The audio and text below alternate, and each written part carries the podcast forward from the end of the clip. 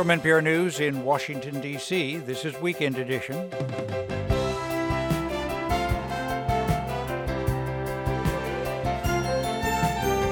I'm Scott Simon. This hour, the January 6th committee subpoenas Donald Trump. Will the former president testify? Then, Britain's political chaos. Could Boris Johnson, so recently resigned, come roaring back? One supporter says. He's kind of normal, isn't he? He makes mistakes like everybody else. They all lie. Yeah, that's what you expect. All politicians lied. And if it wasn't on the news every five minutes, people wouldn't pay any attention. And later, many Latino workers in the home of high tech now have to live unhoused. The director of Tar, Cate Blanchett's big new film, and Dani Shapiro's new novel looks into the sky for signs of our lives too. First, our newscast. It's Saturday, October 22nd, 2022. Live from NPR News in Washington, I'm Giles Snyder. Residents in numerous Ukrainian cities woke up to explosions today as Russia continues its assault on the country's energy infrastructure. NPR's Nathan Rott reports multiple facilities have been hit. All of Ukraine was under an air raid warning to start the day, and officials reported explosions in a number of western regions, including Rivne and Lutsk, in the south, in the Odessa region, and near the capital, Kiev. Russia has repeatedly targeted civilian energy and heating infrastructure over the last two weeks in an attempt, Ukrainian officials say, to leave millions of people without power and heat as winter approaches. Power outages have been reported in some cities, and energy analysts have been telling us it will be difficult for Ukraine to rebuild infrastructure at the rate it's being hit. Nathan Rott, NPR News, Kryvyi Rih, Ukraine. Ukraine's Air Force says Russia launched a massive missile attack, but that it had shot down 18 out of 33 cruise missiles. In a televised address, President Volodymyr Zelensky accused Russia of preparing to blow up a hydroelectric dam in southern Ukraine. China's ruling Communist Party approved amendments to its party charter today. Among the changes, language opposing the independence of the island of Taiwan. Here's NPR's Emily Feng reporting. China has long vowed to take control of the democratic island of Taiwan. Formalizing opposition to its independence in the Communist Party charter for the first time is a signal its leaders still take that historical promise seriously. At the start of an important party meeting last week, China's leader Xi Jinping said China would take control of the island, including through a military invasion if needed. This past week, U.S. Secretary of State Antony Blinken warned that China had accelerated its timeline for taking control of Taiwan, while a top U.S. Navy commander warned China could invade before 2024. Emily Feng, NPR News, Taipei, Taiwan. China's ruling Communist Party also approved amendments to the party charter that further solidifies President Xi Jinping's status a day before Xi is widely expected to win a third five year term as China's leader. The party wrapped up its Congress today amid some controversy over former Chinese President Hu Jintao. He was seated next to Xi but was escorted out of today's closing ceremony. Canadian Prime Minister Justin Trudeau has ordered an immediate freeze on new sales of handguns. We have frozen the market for handguns in this country, and our ban on imports that took effect in August remains in place. This is one of the strongest actions we've taken on gun violence in a generation. Trudeau speaking there at a news conference in Vancouver with family members of gun violence and other advocates attending. Officials in Alberta, though, say the move unfairly penalizes law abiding firearms owners. This is NPR. This is 90.9 WBUR. I'm Sharon Brody in Boston. More than 150,000 Massachusetts voters already have returned their mail in ballots for the November 8th election, and many more people will begin turning out today to vote in person. WBUR Steve Brown reports state law requires cities and towns to have polling places open for more than two weeks before Election Day. Early and mail in voting were made permanent in Massachusetts after first being introduced during the pandemic. Secretary of State Bill Galvin says early voting is extremely popular in the suburbs, but not so much in urban areas. And while he doesn't think the concept of election day will go away, early voting gives people options. It's a fact, a 13 hour day doesn't necessarily afford or accommodate everybody's schedule. People may work outside of the community where they live, they may have to travel some distance. There may be other reasons why they can't be there for within that 13 hour time. All cities and towns must offer early voting today through Friday, November 4th, although hours vary by community. For 90.9 WBUR, I'm Steve Brown.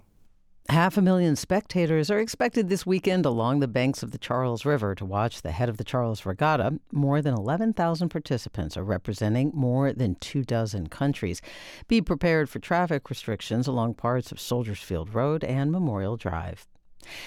There were no survivors aboard a small plane that crashed into a building near an airport in Keene, New Hampshire last night. The Federal Aviation Administration is trying to confirm how many people were on the single engine plane. No one on the ground was hurt or killed. It's 47 degrees in Boston. Sunshine today. Highs in the mid 60s, lows in the mid 40s overnight. Tomorrow, some rain likely, mainly late in the day, and highs in the low 60s. This is 90.9 WBUR.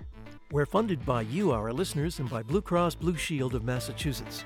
Medicare Advantage plans start as low as $0 per month, with new benefits like enhanced dental coverage. BlueCrossMA.com slash go. Grogan and Company, fine art and jewelry auctioneers, assisting families with the sale of their paintings and jewelry for 35 years. GroganCO.com. And Jarl and Pamela Mohn, focusing on civil liberties, foster youth, public radio, and the arts.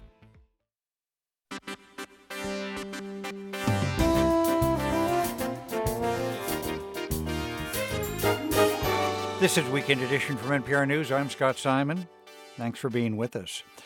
Former President Donald Trump, formally subpoenaed by the January 6th committee on Friday, his former advisor, Steve Bannon, was sentenced to prison for contempt of the same committee. His voters are already casting midterm ballots in some states. NPR senior Washington editor and correspondent Ron Elving joins us. Ron, thanks so much for being with us. Good to be with you, Scott. Four months in prison for contempt of Congress for Steve Bannon, uh, refusing to testify for the January 6th committee. A $6,500 fine, which um, uh, seems seems like he can afford it given his financial standing. Yes, it's, it's rounding error compared to his financial standing, but also to his legal bills. Legal bills are often the real penalty in these long running cases. Uh, Bannon is free while this case is appealed, and that may last a while. And there's another Trump confidant and economics advisor, Peter Navarro, who is still facing trial for his refusal to testify to this committee. Committee said they were going to subpoena Donald Trump. Now they have. What exactly would that subpoena compel him to do? Trump is ordered to produce documents on his communications with members of Congress with respect to January 6th and with leaders of the election protests that day.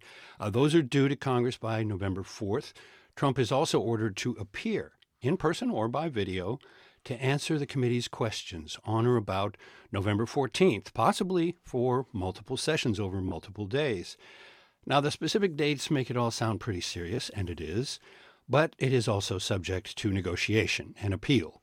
So we expect Trump will claim he's not subject to this subpoena, and it will be up to the Department of Justice to enforce that subpoena, just as they did by prosecuting Bannon and Navarro for contempt of Congress. But the Department of Justice did not prosecute two White House officials, mm-hmm. Mark Meadows and Dan Scavino, and no president has been prosecuted for contempt of Congress. So at some point very soon, we're going to have an election that will possibly produce a new Republican majority in the House that might just dismantle the whole investigation and say January 6th wasn't a big deal.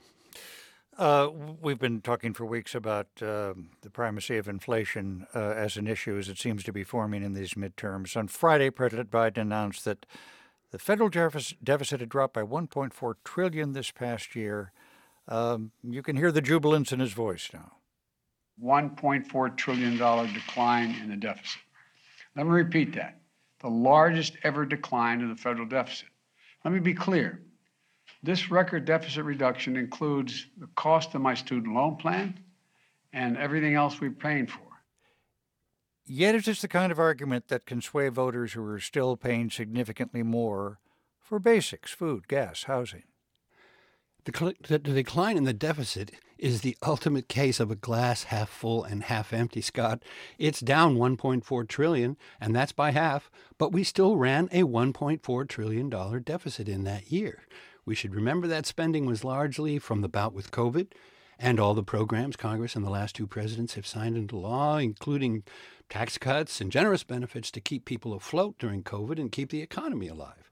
The bottom line, though, politically, is just that voters are paying those higher prices for nearly everything.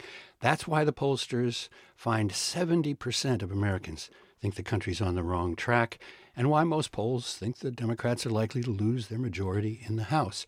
The Senate, of course, is a much tougher call. Democrats are defending some of their seats in the West Arizona, Colorado, Nevada, and Washington but they are gunning for several in the East, especially in states where Republicans are retiring Ohio, Pennsylvania, and North Carolina. They think they've got shots in Wisconsin and Florida too. So the vulnerabilities are about even in this 50 50 Senate. But one thing to bear in mind is that in the last two cycles, we have seen Democrats fall short of what the polls had been predicting they could do. NPR's Ron Elving, thanks so much for being with us. Thank you, Scott. Now to Western Europe, where an energy crisis could soon exacerbate the global food price crisis, the rising price of natural gas is making one gas intensive product too expensive to make. That's fertilizer. NPR's Eleanor Beardsley tells us more about Europe's looming shortage.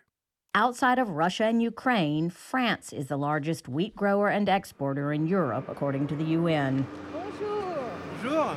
Vous allez bien? Ça va vous? Grain farmer Cyril Millard greets me in the middle of his fertile fields about an hour east of Paris. This is a massive truck with a ladder to get in it. I climb a ladder to join him in the cabin of his massive combine. On this afternoon, he's harvesting corn. We plow through nine foot tall stalks, six rows at a time. As the husks are stripped, a steady stream of kernels is spit into the back of the harvester. Euh, Millard says the drought was terrible this summer, but last minute storms saved his crop. Farmers have always lived at the mercy of the weather, he says, but to worry about fertilizer?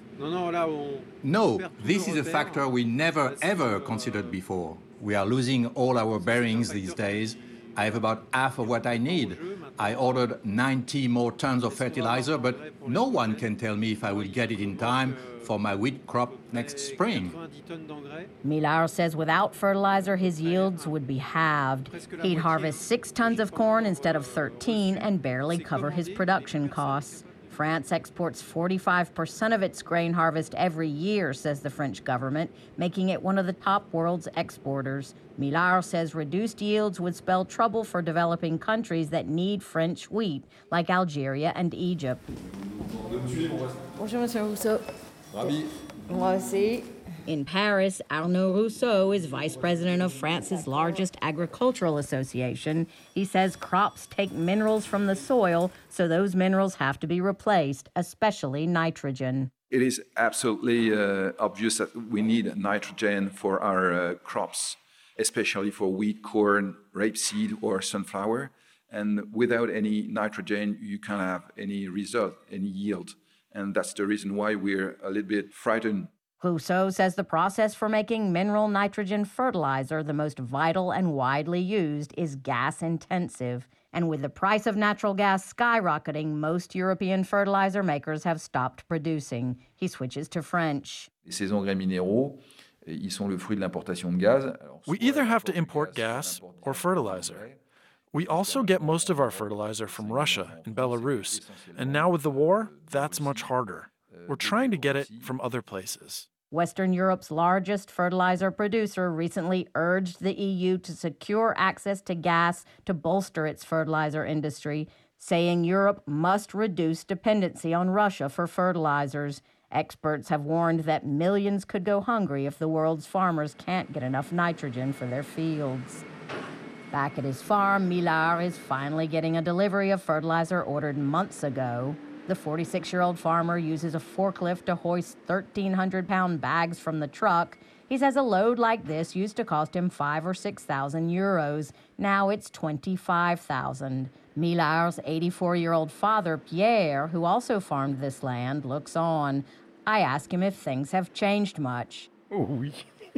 Énormément, oui. Oh, yes, enormously, he says. Millard says there's been huge progress, take farm machinery, but he's worried France is no longer self reliant. Take the fertilizer situation. Fertilizer is like food for your kids. You can't raise a family if you have nothing to put on their plates. Euh, If you can't get enough fertilizer, says Millard, you might as well close up shop. Eleanor Beardsley, NPR News, Provence, France. I like pumpkin spice. There, I've said it. Have at me. In this season, the scent of pumpkin spice seems to hang o'er the land. Pumpkin spice lattes, of course, but also pumpkin spice lip balm, nut butter, ale, and spam. I'm not making that up. Pumpkin spice tea, Twinkies, popcorn, protein powder, bone broth, and pumpkin spice dog treats. Why shouldn't your dog share some autumnal cheer? Pumpkin spice inspires much disdain. The late Anthony Bourdain memorably told a Reddit Ask Me Anything forum in 2016 I would like to see the pumpkin spice craze drowned in its own blood. We asked Simon Schama, the great British historian and essayist, his opinion of pumpkin spice. This heralded chronicler of human events, arts, and achievements told us it's an abomination. Pumpkin spice means the stuff you have to add to pumpkins to make them taste of something, which in turn is an icky, nausea inducing nasal stew of cinnamon, cloves, nutmeg, and brown sugar. It is meant to bring on a spell of autumnal coziness as the darkness draws in and the mercury drops, but it's really part of the thumb sucking, blanket hugging, cinnaboning infantilization of America from which these days limitless treasures are to be mined. I cannot dispute such eloquent condemnation, but I no longer suck my thumb. So when leaves turn gold, red, and crunchy, I light a pumpkin spice candle. I brew a pot of pumpkin spice coffee and douse my hands with pumpkin spice soap. My family restrains me in the aisles of grocery stores, lest I sneak pumpkin spice cream cheese, yogurt, or Cheerios into our cart. Our daughters get on the loudspeaker. You, over in aisle four, put down that pumpkin spice mochi. I know the pumpkin spice flavor is contrived and ridiculous. I don't care. I imagine a group of marketing executives laughing in some subterranean lair. Pumpkin spice hummus, they'd exclaim. How ludicrous! Who'd ever fall for that? And a research scientist points to a screen of statistics. Don't fret, he tells them. Some guy from Chicago will buy it by the tub. I don't crave pumpkin spice in the swelter of summer, but this time of year, pumpkin spice is my blankie, my bunny slippers, my reruns of the Great British Baking Show. And in my time left over, I also watch cute animal videos.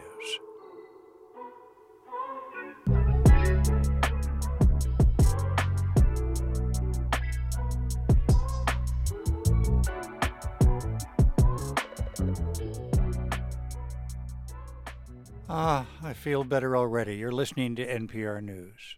This is 90.9 WBUR. Good morning. I'm Sharon Brody. It's 818.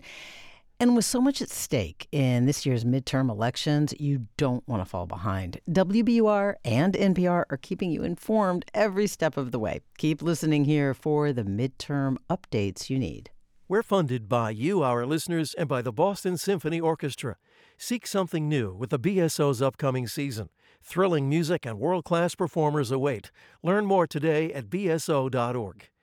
Road Scholar creating educational travel adventures for adults around the world. Learn more at roadscholar.org/learning. And Sunbug Solar, helping to grow renewable energy in Massachusetts since 2009. To learn about solar energy employment opportunities, visit sunbugsolar.com.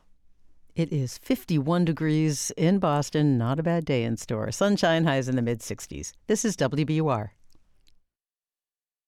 I'm Giles Snyder with these headlines. Former President Donald Trump and his legal team say they are reviewing a subpoena from the House committee investigating the January 6th attack on the U.S. Capitol. The panel formally issued the subpoena yesterday, demanding Trump's testimony under oath by mid November. Federal health authorities are reporting a surge in children hospitalized with a range of respiratory illnesses, including flu, RSV, and other common viruses. Experts say the surge could be attributed to isolation during the pandemic. And the Philadelphia Phillies are taking a two games to one lead into today's game four of the National League Championship Series against the San Diego Padres.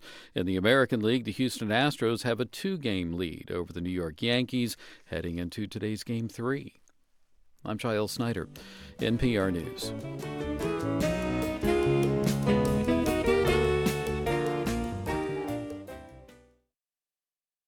Support for NPR comes from this station and from Morgan Stanley with their podcast Thoughts on the Market, offering concise takes on current events and their implications for financial markets. Three minutes an episode, five times a week. Thoughts on the Market. And from Dataiku, a platform for everyday AI to help organizations make AI part of their daily business, designed to elevate people, teams, and companies. D A T A I K U dot com. This is Weekend Edition from NPR News. I'm Scott Simon. There's a field of potential successors all lined up following the resignation of Liz Truss as Britain's Prime Minister. And near the top of that list, Britain's former Treasury Secretary, Rishi Sunak, and former Prime Minister Boris Johnson. Indeed, the same man who was forced to resign in July. NPR's London correspondent Frank Langfitt has been talking to voters in the UK. Frank, thanks for being with us. Hey, good morning, Scott. How will this race work? Yeah, so the way it works is in order to get on the ballot, you have to have 100 uh, Conservative Party lawmakers support you. It's, it's clear Rishi Sunak already has that. Johnson is maybe between 51 and 69, depending on the count. And then a woman named Penny Mordaunt, she's the former defense secretary. She's a distant third at about 25. If you get it to two people running, it'll go to the Conservative Party membership for a vote uh, later next week. And if only one person gets to 100, which Sunak already has, then you actually become the party leader and the prime minister. Um, Mordaunt's the only one who's actually declared that she's running, and Johnson sounds fairly serious about this. He's actually flown back from a Caribbean vacation, apparently to mount a campaign. He was drummed out of office so recently to great embarrassment. Um, how, how does he come roaring back this way? Yeah, it's a really good question, and that's on the minds of a lot of people here. I was actually out in sort of strong Conservative Party territory northwest of London, and I ran into this Johnson supporter. He's a guy named Chris Barrett. He's 56. He's a builder. And his point, uh, you hear from other conservative supporters and Johnson supporters, is you know, Johnson won a big election for the party in 2019. And this person feels that the lawmakers, his own lawmakers, just shouldn't have pushed him out. They shouldn't have got rid of Boris. Anyway. Absolutely not. He was voted in. They, they shouldn't have got rid of him. It should be the people vote him out. Bring back Boris. What did you like about Boris? He's kind of normal, isn't he? He makes mistakes like everybody else. They all lie. Yeah, that's what you expect. All politicians lied. And if it wasn't on the news every five minutes, people wouldn't pay any attention. And Scott, what Barrett's referring to is, you know, Johnson last year uh, lying over these government parties and staffers were involved with. He even attended a couple of them and lied about them, and they violated the COVID lockdown rules of his own government. Um, and that, for his lawmakers, was, and a lot of people in the country, that was the last straw. Did Mr. Barrett have other reasons for supporting Boris Johnson? Yeah, I, I think um, the big thing for him is that he's a winner, and that's another reason. You know, he won the London mayor's race twice. Uh, he won the Brexit vote, and it's not easy to find people in the Conservative or the Labour Party who have such a broad appeal as at least Johnson's had in the past. What arguments did you hear against him? Oh, a, a, lot. I mean, a lot of people are very unhappy with this and they're kind of incredulous. There's a guy named James Carson Kerrigan. I, I met him up in Uxbridge, which is Johnson's district, basically.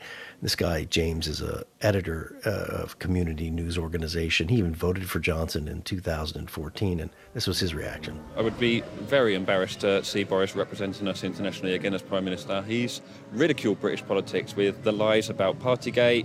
It's time for him to hang up his coat and move on to something else. So, how would he become prime minister again? Well, if it comes down to Sunak and Johnson, it goes to the Conservative Party membership. They're older, whiter, more conservative than the rest of the country, and they tend to like Johnson. Frank Langfitt, thanks so much. Good to talk, Scott. Grammy Awards voting just getting underway. Controversy is already brewing.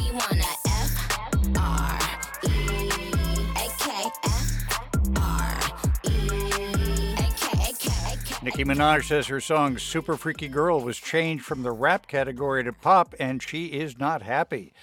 Tomorrow, on Weekend Edition Sunday, Ayesha and NPR Music Stephen Thompson break it down. How do you categorize a song anyway? You can listen by asking your smart speaker to play NPR or your member station by name.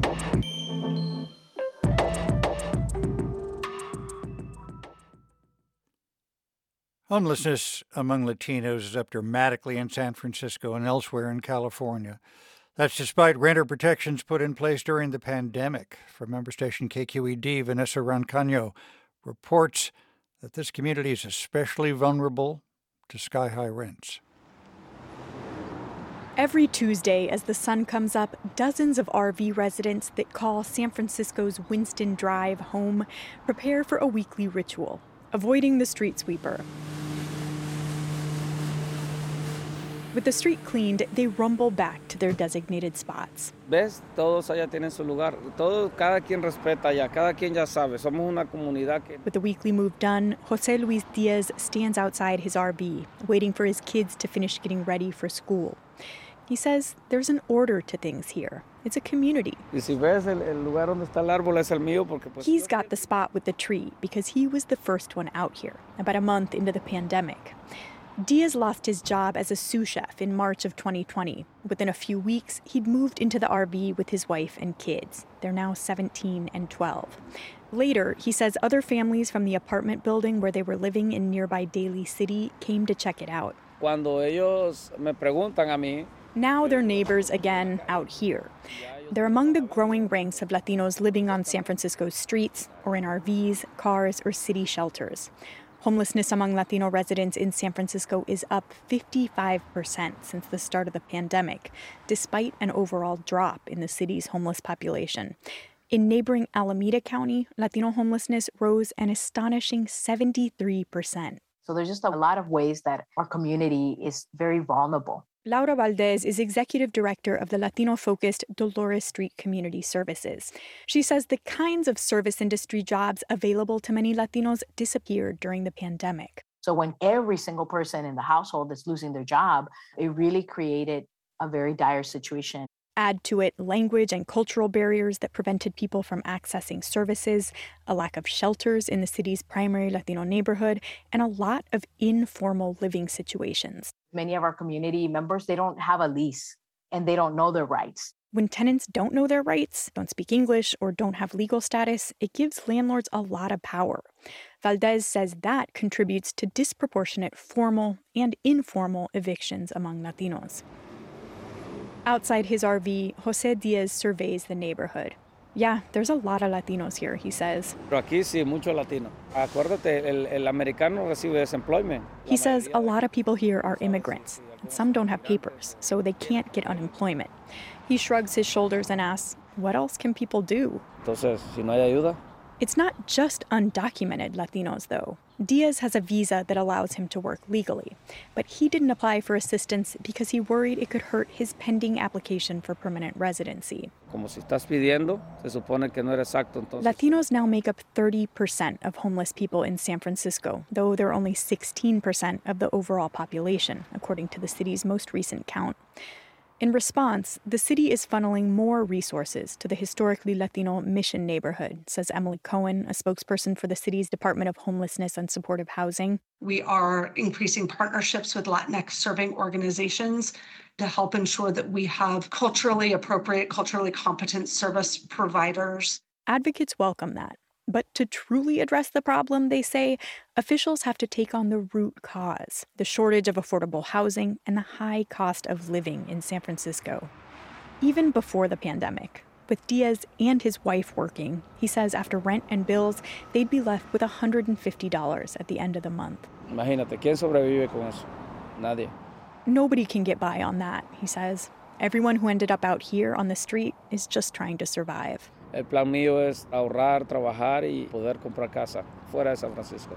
Diaz is now working as a truck driver. He plans to stay in the RV, save money, and move away because he doesn't see a future here. For NPR News, I'm Vanessa Rancaño in San Francisco.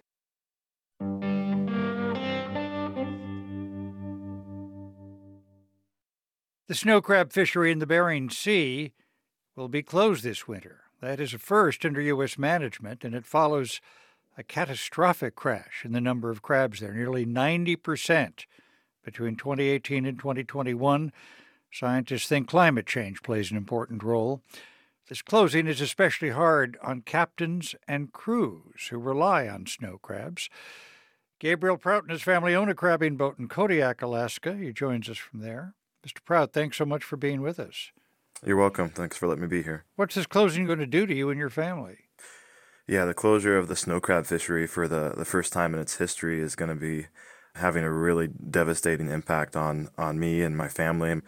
It's going to have a, a, huge impact on the fishery in general. We're um, really struggling to find a path forward here just going into the next year with the complete closure, trying to pay our bills and invoices mortgage fees, insurance fees. The vessels themselves that go out to the Bering Sea are incredibly expensive to maintain and operate. So this closure for the first time ever, along with the second closure in a row for king crab, is really making it difficult to find a path forward here. This is your life, right? Yeah, it's my, my livelihood. I've grown up watching my dad fish out in the Bering Sea. He's been fishing out there for over 45 years.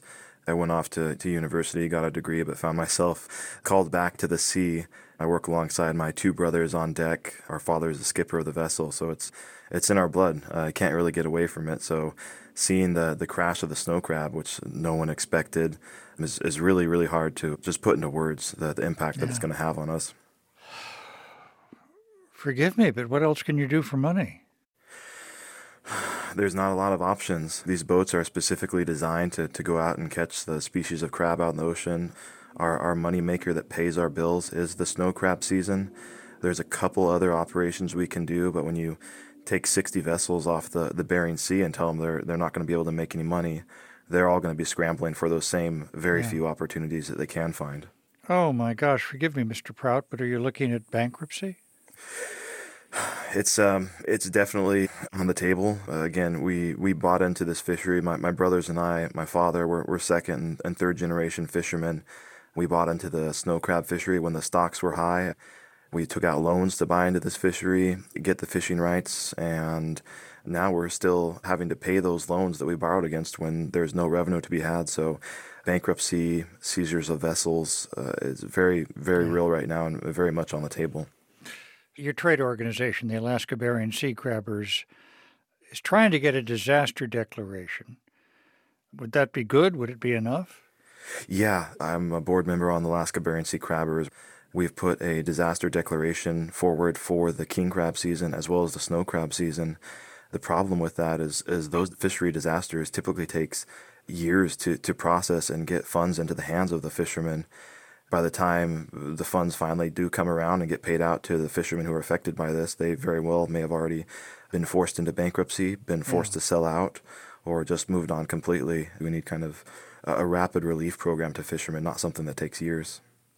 Mr. Prout, scientists are convinced that warming waters played a big role in the, the crash of the crab population.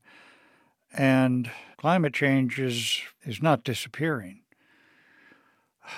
Is this a good business to be in? At the moment, it would not seem so. Warming waters do seem like they are playing some type of factor into the disappearance of snow crab that's kind of the, the why behind uh, where they've gone. As far as the how, we're, we're not exactly sure. Scientists are still figuring that one out. They don't know if the warmer waters possibly uh, forced the snow crab into deeper areas where the fleet does not fish, or did the warming waters have something to do with uh, predation by, by other predators for the snow crab? We're not exactly sure on that, or did it introduce a new disease due to the little bit warmer temperatures? Given discouraging prospects? Is this a business that you, well, let's put it this way do you have a backup plan? Right now, uh, there's no particular backup plan. Um, you kind of go into this uh, all in, 100% invested. Mm-hmm. Um, I, I, think it's going to be a really difficult set of, of years coming up, and what we're really trying to focus on is figure out the the more into the why, but also the how the snow crab disappeared. We want to prevent this from happening again. We want to uh, do what we can to, to bring back that fishery and, and build a, a climate resilient fishery as well, if that is even possible. So we're really looking at options at preserving uh, what's left of the snow crab population by state managed properties and, and federally regulated choices that the, the government can make to, to help us with this. Gabriel Prout, crab fisherman in Kodiak, Alaska. Thank you so much. Good luck to you, sir. Thank you, Scott.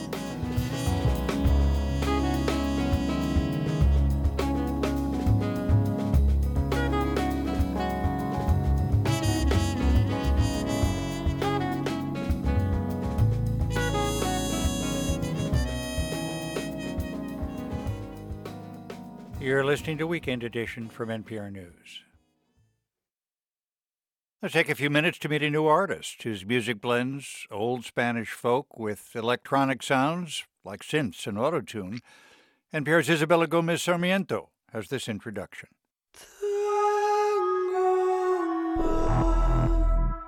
His name is Alvaro Lafuente, and he relishes the past. The 24 year old musician from Benicassim, Spain, traces his lineage through song. I think that my musical origins are very like influenced by my family and, and by the background in my family. He performs as Guitarrica de la Fuente.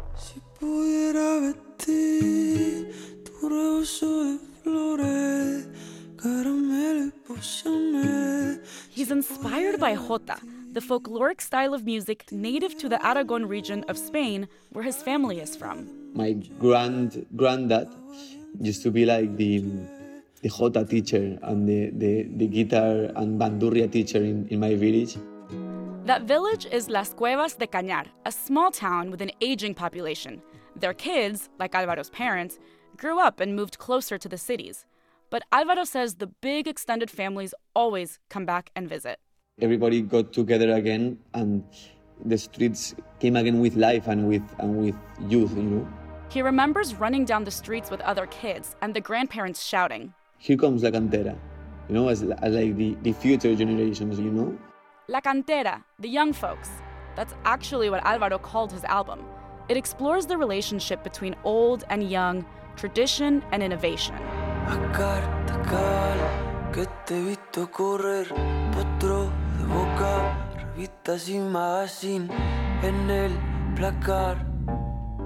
This song, A Carta Cabal, captures the spirit of the album. Sombra aquí, sombra allá, un disparo en la espina, un pellizco dorsal. A carta cabal is the full essence of something. For example, you are honest a carta cabal, you are humble a carta cabal, you are um, uh, happy a carta cabal. It's like the, the fullest expression of something.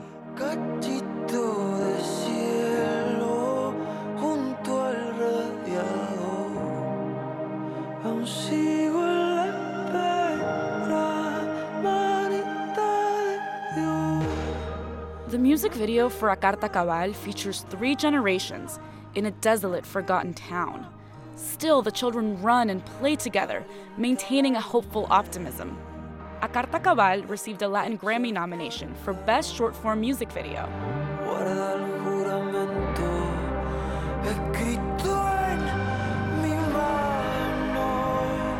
It also like represents like this sense of youth or this sense of excitement or that things are changing. The change, he says, comes from young people trying to reconnect with their roots. Going back home mm, with your grandma, uh, um, going to a specific bar in Barcelona where they serve like the traditional bravas or the traditional tortilla, you know?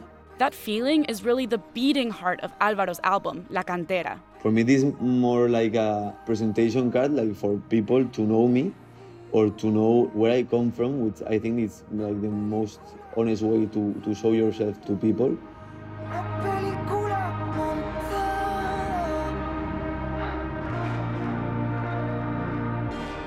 So Guitarrica de la Fuente is making those introductions, song by song.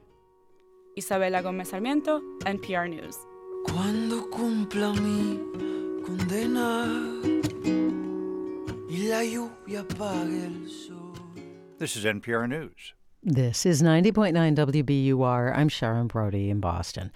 Early in person voting begins today in Massachusetts. State law now requires cities and towns to have polling places open for more than two weeks before Election Day. This year, the state made early in person voting and mail in voting permanent after the options first were introduced because of the pandemic. Today, a service is held for an East Boston soldier killed decades ago in the Korean War. The remains of Corporal Joseph Pupolo were identified over the summer. He was 19 years old when he disappeared in 1950, and the military believes he died in a prisoner of war camp. If you're making plans to enjoy some fair weather pre Halloween strolling around Salem today, then don't drive. That's the urgent request of Salem officials. They are calling on people to use public transportation to get to the city's haunted happening celebration. So far this month, a record number of people have visited Salem. The MBTA is adding extra commuter rail trips to Salem this weekend and next weekend. WBUR supporters include Blue Cross Blue Shield of Massachusetts helping you find a MEDEX Medicare supplemental plan that works for you. Visit bluecrossma.com/go. The Isabella Stewart Gardner Museum with Titus Kaphar's Jerome Project, portraits on race, representation, and mass incarceration. GardnerMuseum.org. And Good News Garage, accepting tax-deductible car donations and providing them to neighbors in need since 1996. GoodNewsGarage.org. Hi, this is Steve Inskeep with a reminder that this public radio station is a collaboration. Many of my colleagues are working in the middle of the night to bring you the latest information when you get up in the morning. You don't have to do that, but you can contribute in other ways like donating your old car. Turn your old car into Morning Edition, all things considered, and all the voices you trust. There's never been a more important time to strengthen your station. Here's how. Just go to WBUR.org. Support for NPR comes from this station and from BetterHelp, connecting people with a therapist online for issues like depression and anxiety. 25,000 therapists are available through BetterHelp using a computer or smartphone. BetterHelp.com/public. And from Indeed, designed to be an end-to-end hiring solution for businesses of any size to attract, interview, and hire candidates, all from one place. More at Indeed.com slash NPR. This is Weekend Edition from NPR News. I'm Scott Simon. Tar is one of the biggest films of the fall. Cate Blanchett as Lydia Tar, a world-class, world-roving orchestra conductor, New York City, Berlin, who is by universal acclaim brilliant, driven, and has the rare genius to make classical music come alive. Please. Please, please, please, you must watch. Das ist ganz frei hier. Okay? It's got to be like a just one person singing their heart out. But what is the cost of that song she creates sometimes to her and to others? Todd Field wrote and directed Tar, and he joins us now. Thank you so much for being with us. Thank you. What made you want to tell this story? Well, I'd been thinking about this character for a very long time and sort of been asking myself, you know, some questions of how, how we look at power. You know, like who has it, who feeds it, who benefits, you know, and from the beginning of time, that hasn't really been a question. Those individuals have been male. And in the last 2,000 years, predominantly white males. So we're attenuated to how we're supposed to feel about that. And potentially uh, the tempo of arriving at that feeling narrows the possibilities of examining how the pyramid of power actually functions. So it felt sort of important that maybe our, our lead character wasn't a male, um, and that perhaps we would have a, a, slightly more nuanced way of asking some questions. You you do appreciate seeing this film how um, the head of a major orchestra really is a CEO, isn't she?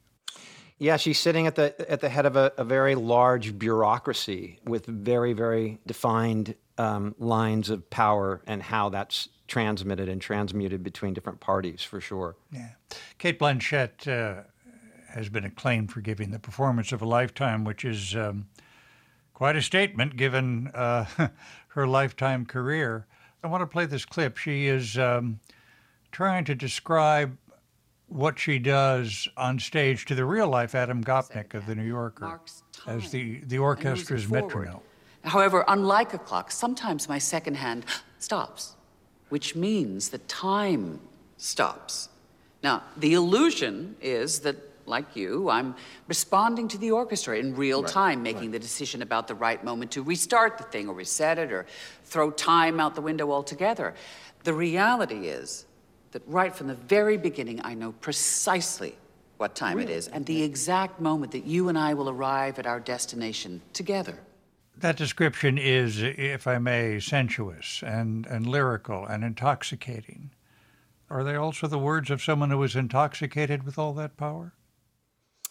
Well, I mean, it's a it's a very very um, you know exalted position to be a conductor, as anyone who's had the opportunity and the uh, privilege of doing it will will tell you. And if you talk to other conductors, or if you if you hear them speak, they talk about that feeling of the music coming through them. Mm-hmm. Um, there are very few people who, who walk the earth who who knows exactly what that is. It's a little bit like being on Mount Olympus, you know. Yeah. What does Lydia Tar find in music, do you think? I think she found probably the very first glimpse as a young person, you know, viewing, say, Lenny Bernstein on PBS or something like that, which was a window to something beautiful and fine and exotic that she didn't have in her upbringing. Um, and she ran toward that uh, mm-hmm. as a mm-hmm. dream. And that dream now has become sort of a nightmare based on, as you point out, you know, what she's actually doing running this organization and, and probably speaking to some of her less than um, admirable traits. I think we don't reveal too much to say she is accused of abusing her power to um, compel sexual relationships. Tar and some of the people around her invariably cite a long list of male conductors who did the same thing historically. But it's 2022 now. Is it enough to say, well, you know, that's what white cisgendered men did?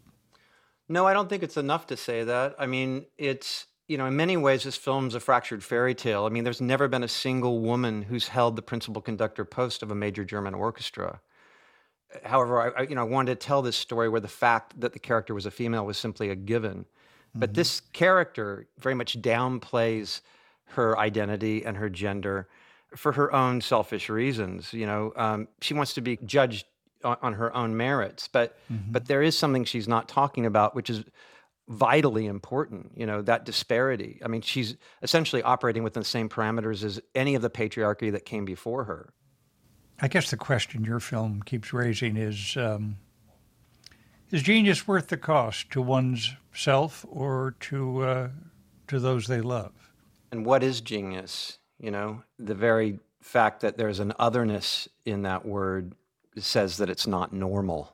You know, what's expected of, of people that have particular gifts? How much do we allow? And I think those are those are very um, important questions and difficult questions mm-hmm. to, to try and answer. Could Cate Blanchett really conduct a, a symphony if she needed to? I think Cate Blanchett could do anything that she set her mind to. Um, I mean, Cate is a genius. Um, that's not overstating things. Um, yes, Cate Blanchett is conducting the Mahler. She's conducting the Elgar. And I reckon that if she decided to change vocations and devote her life to that, that she would be an inspired person on the podium for sure. Tar is out now, the new film written directed by Todd Field. Mr. Field, thank you so much for being with us. Thank you very much.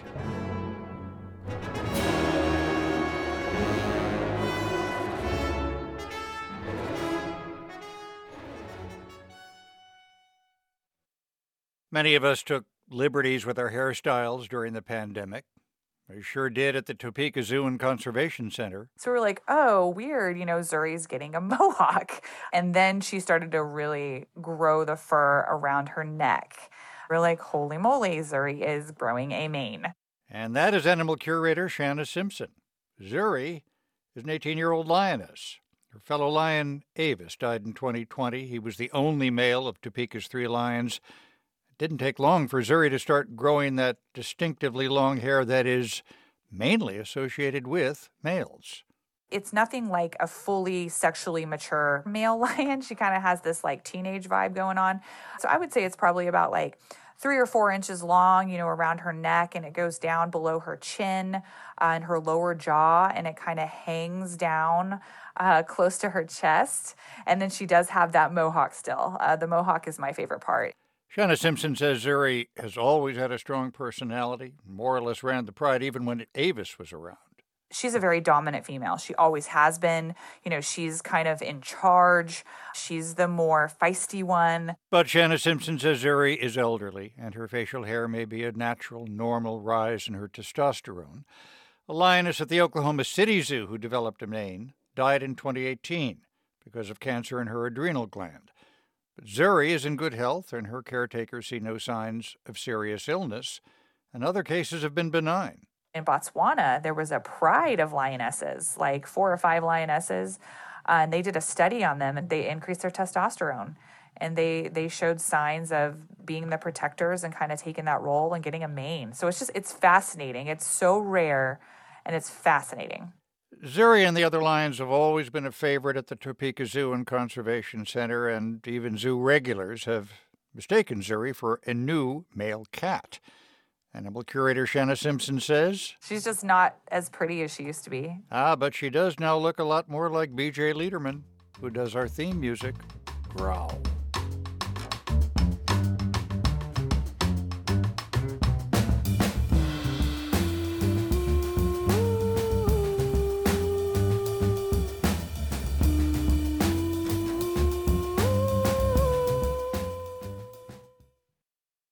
Dani Shapiro's new novel begins with a crash, but also contemplation.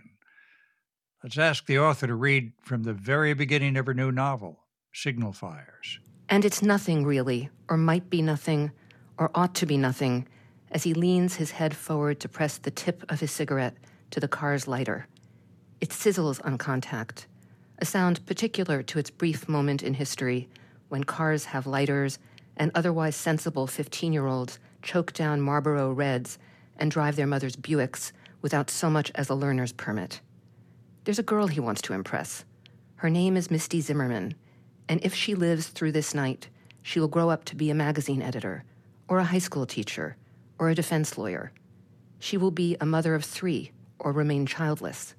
She will die young of ovarian cancer, or live to know her great grandchildren. But these are only a few possible arcs to a life a handful of shooting stars in the night sky. Change one thing, and everything changes. A tremor here sets off an earthquake there. A fault line deepens. A wire gets tripped. His foot on the gas. Dani Shapiro joins us now from New York. Thank you so much for being with us. It's wonderful to be with you. Wow. Um, does the selfless gesture Sarah, the older sister, undertakes for her brother wind up burdening their whole family. Yeah, exactly. I mean, the, the Wilf family at the end of that evening has a shared secret, not just keeping it from the rest of the world, but keeping it from each other, never speaking of it within their family. And the novel, in so many ways, is about the aftermath. Yeah. And it's a very engaging family, the Wilfs. I mean, Ben, the uh, the father, is a doctor. And from the evidence, we are allowed to see a very good doctor, although he does make one mistake. His spouse, Mimi, uh, Sarah, their daughter, Theo, their son. But tell us about the little boy across the street. Yeah, the, the little boy's name is Waldo Schenkman. And when I began the novel, I really began um, by imagining Waldo and Ben. And the, the image that I had was of this older man, a doctor, standing in his home, and it's his last night in this home. He's alone, his children aren't there. And he's looking out the window, and across the street, Division Street, he sees this 11 year old boy who is at his window, and he's holding what Ben thinks of as a contraption. Turns out it's an iPad, but iPads were very new then. He's holding this contraption up to the sky because Waldo is obsessed with the cosmos. And so there are these two lonely people at the very outset um, of signal fires who are lonely in very different ways. Chapters move between 1985, uh, 2010, 1999, 2020, uh, 2014, 1970. I might be leaving out a few. What do you want us to discover in this shift between times and years? It was really when I discovered the structure of those shifts in time that I discovered the novel. I had started Signal Fires 15 years ago, and I couldn't crack it. And at the start of the pandemic, I found it again. And the thought that went through my mind, and it was like a lightning bolt, was, and now it's 2020. Who would these people be in 2020? One of the many pleasures of this novel is the attention and the honor you you do to professionalism and craft. Um, Dr. Wilf's medical technique, uh, Sarah's screenwriting. Let me get you to talk about Theo, who becomes a, a fancy temperamental chef in Brooklyn.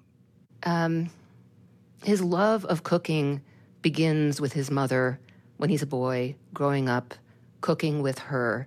It's a place of comfort for him. And this becomes for him what saves him. I got to ask you about a line that has seared itself into me. Ben Wilf has come to believe we live in loops rather than one straight line. I'm so glad that you that that that sentence meant something to you because it really meant something to me. We always carry our past with us. We always carry all the selves we've ever been, like, you know, like a series of Russian dolls. They're always inside of us. And in some way or another, I think we're also carrying our future selves or our imagined future selves, that we're not, I mean, time mar- marches inexorably forward in, in, in one respect and in, in the way that we experience it, but in another way, it feels like there are all of these wormholes, if you will, all of these ways mm-hmm. in which we um, are able to experience the totality of time. And I know that in the rare times for myself that I've been able to feel that, I am at my most alive. To borrow from your own words again, does the does the air shimmer with everyone we've ever loved? I experience it that way. When I put this book in the drawer 15 years ago, I had a lot more life to live to be able to really tell this story. I'll tell you one very uh, extraordinary, uh, mystical thing um, that is part of the yeah. book, which is that. So I began the book 15 years ago. And then about seven years later, I discovered that my dad, who raised me, had not been my biological father. I created the character of Ben Wilf seven or eight years before I made that discovery. He is just like my biological father. Um, he has the same medical profession. He looks like him. He very much has his nature. Ooh. What does that mean that I imagined and conjured this, this fully fleshed out character that was not, you know, was, was not something in any way based on someone that I knew existed. All right, I have chills now. Yeah, so talk about shimmer. I mean, there's your shimmer. Dani Shapiro's new novel, Signal Fires. Thank you so much for being with us. It's my pleasure. Thank you.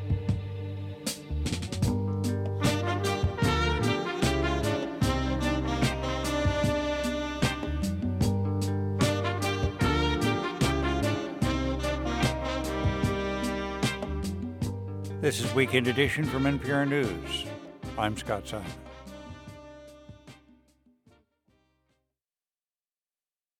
Support for NPR comes from this station and from FJC, a foundation of philanthropic funds, working to meet the needs of the nonprofit sector through donor advised funds, fiscal sponsorships, and bridge lending. More at fjc.org and from the Walton Family Foundation, working to solve social and environmental problems to improve lives today and benefit future generations. More information at waltonfamilyfoundation.org. And from the Annie E. Casey Foundation. This is 90.9 WBUR. It's coming up on 9 o'clock as Weekend Edition continues. We're funded by you, our listeners, and by the Boston Symphony Orchestra. Seek something new with the BSO's upcoming season. Thrilling music and world class performers await. Learn more today at bso.org. Brookline Booksmith, presenting Emperor of All Maladies author Siddhartha Mukherjee and his new book, The Song of the Cell, Tuesday, October 25th brooklinebooksmith.com, and Xfinity Internet, committed to delivering internet service over a gig, designed to power your devices while fitting your budget. More at xfinity.com/gig. Recently on Wait Wait, Ralph Macchio, the Karate Kid himself, admitted he really likes that movie's anthem, You're the Best Around. In recent times on the Long Island Expressway, when I am cooking, I'm cranking that mofo. And I'm just... I'm Peter Sagal. Join us this week as our panelists do their own last minute training montage on stage in Boston. That's Wait Wait, Don't Tell Me from NPR. Today at 10 a.m. and 2 p.m. on 90.9 WBUR, Boston's NPR news station. I'm Morning Edition host Rupa Shenoy, and this is 90.9 WBUR FM Boston, 92.7 WBUA Tisbury, and 89.1 WBUH Brewster. Listen anytime with our app or at WBUR.org. WBUR, Boston's NPR news station. From NPR News in Washington, D.C., this is Weekend Edition.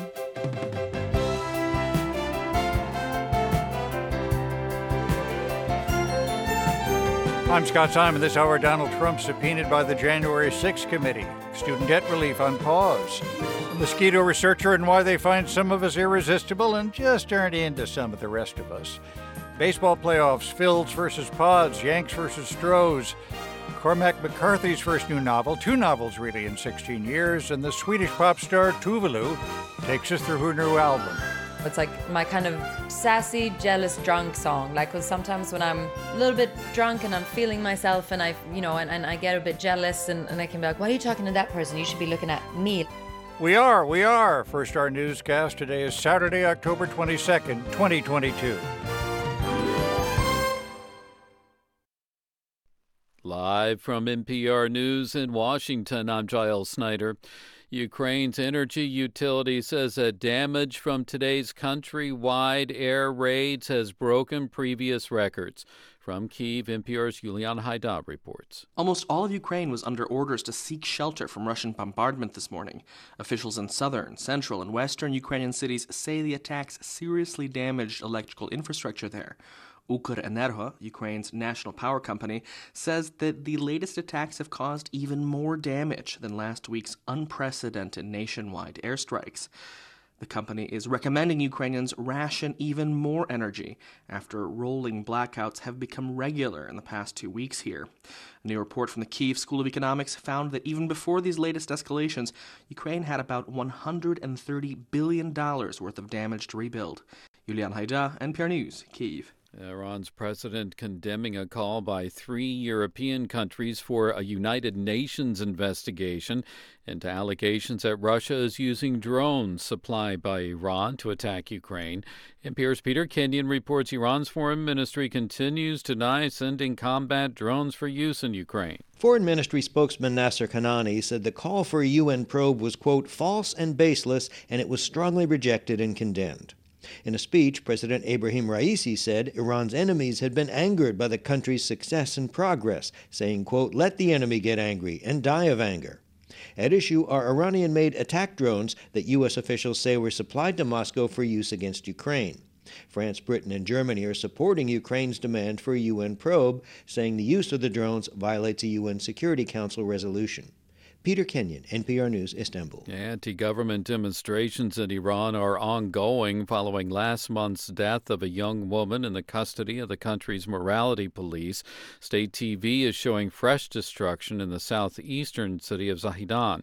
Tensions there erupted yesterday. Stores were vandalized and ATMs were damaged. Rights groups say dozens of people were killed there last month. Stocks ended the week higher, the Dow gaining almost 5%. As NPR's David Gura reports, Wall Street Focus was on bank earnings and bonds. While higher interest rates hurt investment banking at the likes of Goldman Sachs, Morgan Stanley, and Citigroup because there haven't been many IPOs or mergers and acquisitions, the largest banks in the U.S. did make money lending, and they reported balance sheets still look pretty good despite growing concerns about the future of the U.S. economy. All three major indexes ended the week higher. Next week, tech companies are front and center, and investors will pay close attention to what they're saying about a potential recession. A bond sell off eased a bit, but earlier in the week, the yield on the 10 year Treasury was the highest it's been since 2008. David Gura, NPR News, New York. This is NPR. This is 90.9 WBUR. I'm Sharon Brody in Boston. Boston Mayor Michelle Wu is introducing new environmental standards in the city. Where public space is limited by streets and sidewalks, new projects will be required to create areas to reduce flooding from stormwater. Wu also says the city is making an effort to recruit people to work for the environment. This volunteer program and the trainings are part of our push to build green jobs in the city and make sure that they stay in Boston for our residents. The changes also are intended to help filter stormwater runoff before it drains into waterways. A service will be held today for an East Boston soldier killed decades ago in the Korean War. The remains of Corporal Joseph Pupolo were identified over the summer. He was 19 years old in 1950. The military says he was a prisoner of war.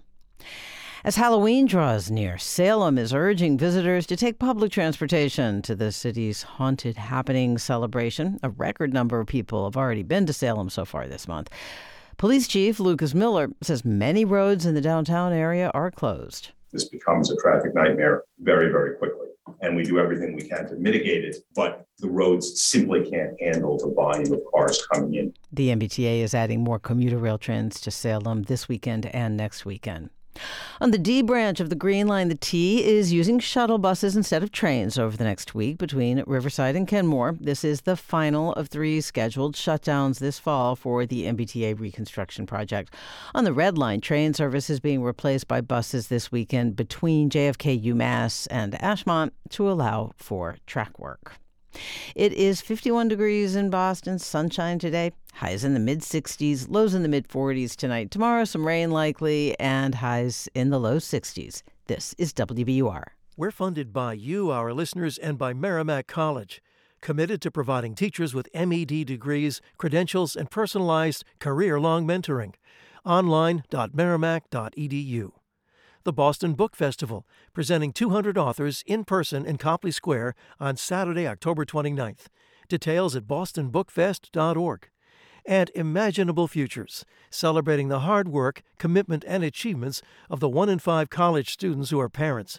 More at imaginablefutures.com.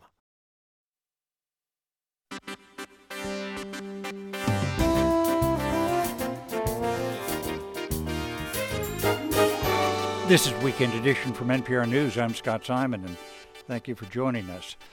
The House committee investigating the attack on the U.S. Capitol on January 6 has subpoenaed Donald Trump. They want him to testify under oath and to turn over official records. NPR's Barbara Sprunt joins us now. Barbara, thanks so much for being with us. Well, thank you for having me. What's the committee asking for? Well, it's asking for Trump's testimony under oath and for records that are relevant to its investigation. This isn't a surprise. It comes about a week after the committee voted unanimously to subpoena Trump. And the committee has outlined document requests. So it wants communications that Trump had with longtime ally Roger Stone any employee of the Secret Service that Trump interacted with on January 6, and two of his attorneys, John Eastman and Sidney Powell. They want the documents by November 4th and the testimony by November 14th. And why does the committee say it wants the material? Well, the committee says essentially that Trump was behind the whole thing. The committee says it has overwhelming evidence from dozens of Trump's former staff and appointees that Trump purposefully spread false claims of fraud, attempted to corrupt the Justice Department, and pressured state officials to change the results of the elections in their states. So, broadly, it said Trump continued to pursue efforts to subvert democracy and overturn the election results, despite the fact that his staff was telling him his claims of election fraud were false. And that's not to mention that the courts also soundly rejected those fraud claims as well letter is in line with the committee's most recent hearing, isn't it? Yeah, it is. I mean, at that hearing, the committee did introduce some new video evidence. Uh, we saw some footage that we hadn't seen before of congressional leaders like House Speaker Nancy Pelosi sort of springing into action after being whisked away from the Capitol during the attack. But the main thrust of that hearing was a broader look at all the pieces of evidence and testimony that had, had gathered so far um, to lay out the case that Trump was the central player here. People followed him, but as Liz Cheney, the vice chair of the committee, said, the attack on the Capitol and the violence that we saw would never have happened without Trump. She called him personally and substantially involved in all of it. And ahead of the vote, she described the need to subpoena the former president as a necessary step in the investigation itself. We are obligated to seek answers directly from the man who set this all in motion. And every American is entitled to those answers so we can act now to protect our republic. And Barbara, presidents and former presidents have been subpoenaed, haven't they? They have. And the committee chairman, Benny Thompson, and Cheney as well, actually addressed this in their letter, perhaps in anticipation of something that uh, former President Trump might have to say. They say they recognize a subpoena for a former president. It is significant. They don't take it lightly, but it's not the first time. Uh, they point out that former and sitting presidents, including Richard Nixon, John Tyler, John Quincy Adams, all provided evidence uh, in response to congressional subpoenas. And and how has Donald Trump uh, or people around him responded to the prospect of a subpoena? Well, Trump's lawyer told NPR that, like with any legal matter, they'll review and analyze the subpoena and they'll respond to what they're calling an unprecedented action. As for Trump, he himself has previously criticized the committee quite harshly. He's called it a, quote, total bust that has only served to further divide the country. After the committee voted last week on issuing uh, that subpoena, Trump sent a 14 page letter to uh, Tom Thompson, calling the members of the committee partisan political hacks and thugs. He defended his actions leading up to and during the attack on the Capitol, and he actually praised the people who participated in that attack as well. NPR's Barbara Sprunt, thanks so much. Thank you. Federal Court of Appeal says the Biden administration can't act on the president's plan to cancel billions of dollars in federal student loans. President announced the plan in August and cited it in his speech just hours before the court's order. It calls for forgiving up to $20,000 of student loans for qualifying borrowers. The administration could have begun processing the applications as soon as tomorrow. NPR education reporter Sequoia Carrillo joins us. Thanks so much for being with us. Thanks for having me. Why is this program in a courtroom in the first place? So, this is the case experts have been watching in this kind of tug of war we've been seeing between the White House and conservative groups around the country. There have been a handful of lawsuits that have aimed to stop this program before it really gets going. So far, legal experts have told me most don't cut it. They really aren't worried about many. But this case, filed by six pretty conservative states, was the one with the most potential to halt the program. The states, including Arkansas and Missouri, are home to state based loan companies that they argued would be hurt by debt cancellation. That's because these companies still manage some very old federal student loans. So the state attorneys general are trying to prove that the debt relief program would mean less profit for those state based agencies.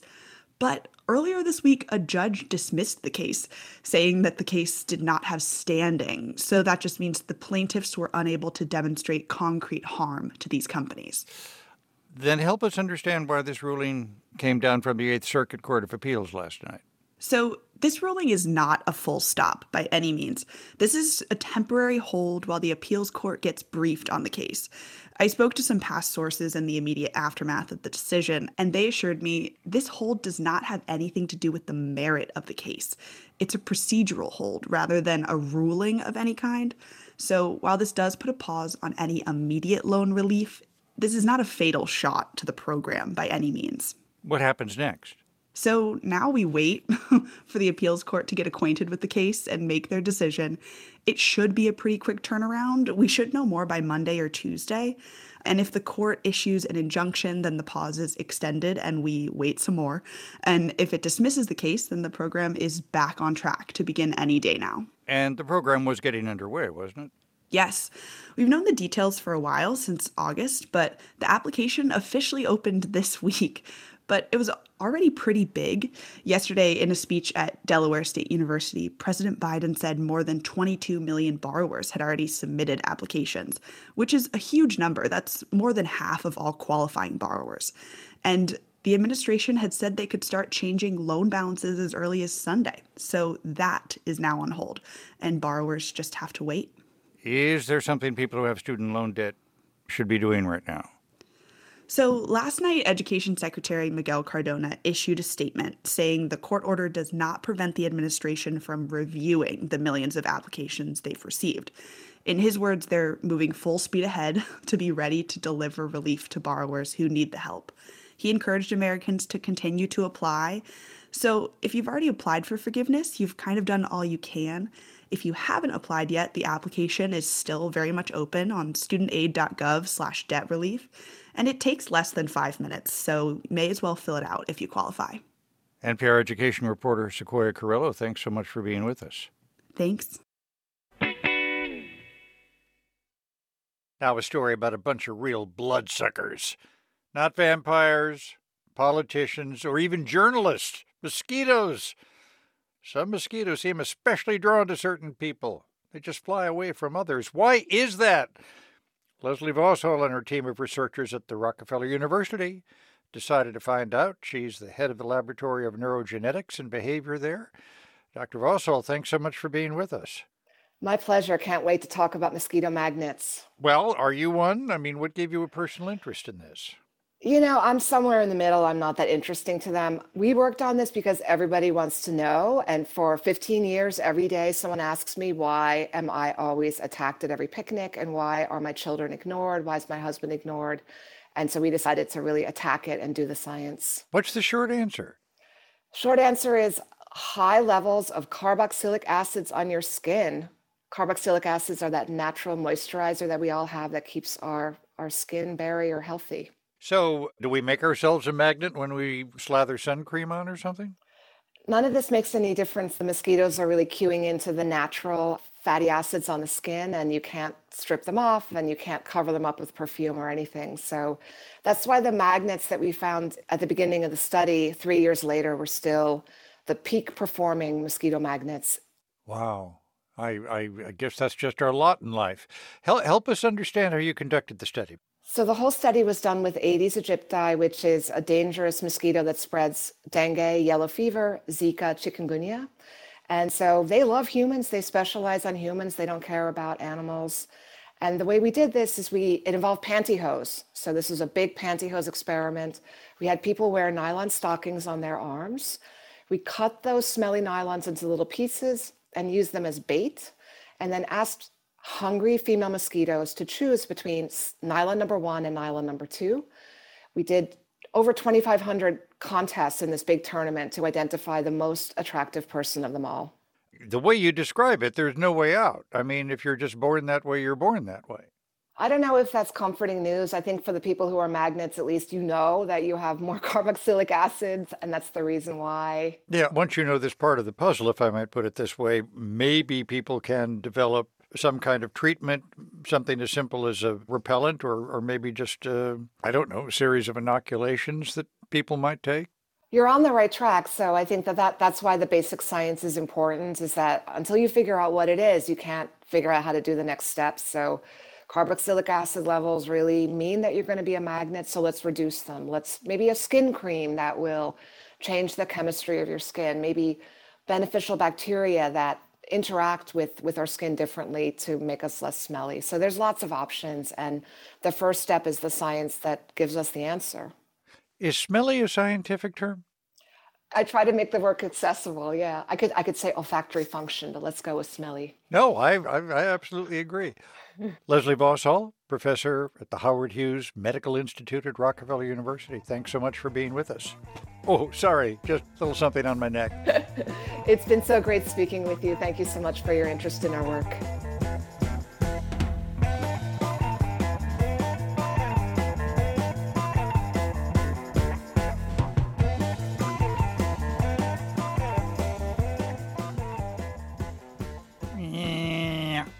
You're listening to NPR News. This is 90.9 WBUR. Good morning. I'm Sharon Brody. It's 918 and ahead on Weekend Edition Saturday, our conversation with the head of Common Cause Massachusetts about today's start of early in-person voting. Turn your old vehicle into new news. Support the programs you love by donating your car or boat to WBUR. Details at wbur.org/cars. We're funded by you, our listeners, and by BU College of Fine Arts with Actors Shakespeare Project, presenting Let the Right One In at Booth Theater. More at bu.edu slash CFA. Fairbank and Perry Goldsmiths in Concord, helping transform your outdated, unused jewelry into fresh and wearable pieces for everyday life. FairbankandPerry.com. And Ceres, a Boston based nonprofit advocating for climate smart policies and a net zero economy. More at ceres.org slash WBUR. I'm Giles Snyder with these headlines. The White House is encouraging student loan borrowers to continue to apply for relief, saying a federal appeals court order temporarily blocking the plan does not prevent applications or their review.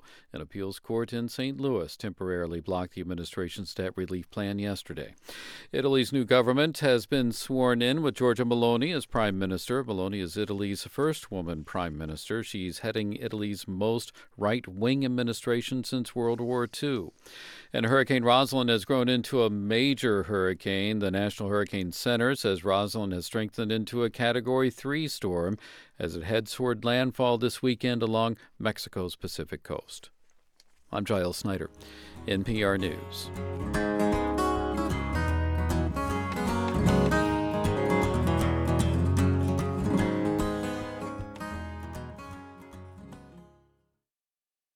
Support for NPR comes from this station and from Orion Pictures presenting Till, based on the true story of Mamie Till Mobley's fight for justice for her son, Emmett Till.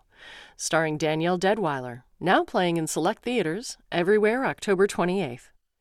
And from Amazon Business, from small business to big enterprise and everything in between, Amazon Business works to help simplify the supplies buying process. Learn more at amazonbusiness.com and from the Annie E. Casey Foundation. This is Weekend Edition from NPR News. I'm Scott Simon. Polls say that crime is one of the three biggest issues on the minds of voters this year, along with inflation and abortion. Republicans often blame Democrats for rising violent crime. Democrats often brag about funding the police. NPR's Martin Kaste reports from the battleground state of Pennsylvania. The Republican playbook here is similar to what we've been seeing around the country. Take this TV ad by Senate candidate Mehmet Oz. Weak prosecutors, crime skyrocketing, failed liberal policies making us less safe. And in Pennsylvania, the political symbol of crime is the biggest city, Philadelphia. It's suffered a terrible wave of violence recently as the number of shooting victims has jumped almost 60% to two years. Yolanda Jennings lives in West Philly. She's an activist with a group called Crime Survivors for Safety and Justice. I get emotional. I, I really get emotional because I do love this city so much. And it's very hard to to watch the things going on in the city. At the same time, Jennings says she's unhappy with the role that the city's being cast in during this election cycle. We're being used as political tools. Standing at the center of all this is Larry Krasner, He's Philly's progressive district attorney, a nationally known figure in the movement for less incarceration. The Republican controlled state House has targeted him with something called the Select Committee on Restoring Law and Order. It's been holding hearings throughout the campaign season. Here's State Representative John Lawrence opening one of the sessions with a litany of tragic headlines. Two year old shot in another night of gun violence in Philly. Girl, eight, caught in the crossfire as nearly 50 shots fired in North Philadelphia. So this is not normal. It is not okay. The committee could end up recommending Krasner's impeachment, and that would be just fine with Charles Strange. Uh, I think they definitely have to get rid of Krasner. Wearing a Trump hat and a Phillies jacket, Strange lives in Bucks County, where the select committee just held a hearing on whether Philly crime is now spilling into the suburbs. He believes it is. Oh, it's here. And what are you going to do when you, when you lock them up? They're out the next day. Ask Krasner about all this, and he sees politics and racism. I think the Republican logic goes like this fear, fear, fear, fear. Willie Horton. That's their logic. Krasner's in his downtown office, sitting underneath a poster of the police mugshots of Rosa Parks and Martin Luther King Jr. Philadelphians reelected him by a wide margin last year, and he says that's why the Republican legislature is now talking about impeaching him. It is a fundamentally anti democratic, fundamentally fascistic effort to erase the votes of the people whose elected official they elect. He says it's true that he doesn't prosecute lower level crimes such as prostitution or marijuana possession, but he most certainly does go after gun crime. As to the midterms, Krasner says statewide Democrats might do better this year if they took a chance and embraced what he's been trying to do in Philadelphia. There's this huge segment of votes who are left and they're progressive and they're black and they're brown and they're broke, and they will come out for reform prosecutors. And the mainstream Democratic Party is running away from victory and they're running away from success. But outside the city, Democratic candidates are not about to take that advice. In Wilkes-Barre, two hours north of Philly, Congressman Matt Cartwright has just announced a million dollars in federal grants to help hire more local cops. So please join me in saluting these valiant police officers and police departments and commend them on the work that they've done to make our community safer. Cartwright's in a tight race against Republican challenger Jim Bognet, and he won't be dragged into giving an opinion about what's happening in Philadelphia. We are immensely proud of the Philadelphia Phillies. We love the Philadelphia Eagles, but we don't really want the problems that they have in Philadelphia with crime and policing and the things that Mr. Krasner is dealing with. So um, I don't have a lot to say about uh, what the answers are there. It's a strategy that's best summed up by Cartwright's latest TV ad in which the Democratic congressman is endorsed by a man in a red MAGA hat who says he's for the police. Martin Kaste, NPR News, Wilkes-Barre, Pennsylvania. Dating may look a lot different now in states where abortion is now effectively banned. Dating now tends to include conversations even before the first meetup about contraception and values. Audrey McGlinchy with member station KUT in Austin reports. Amanda Phillips has an image she tries to project in online dating. Cute, progressive, single mom in Austin, Texas. I don't, yeah. Amanda opens her profile on a dating app she uses.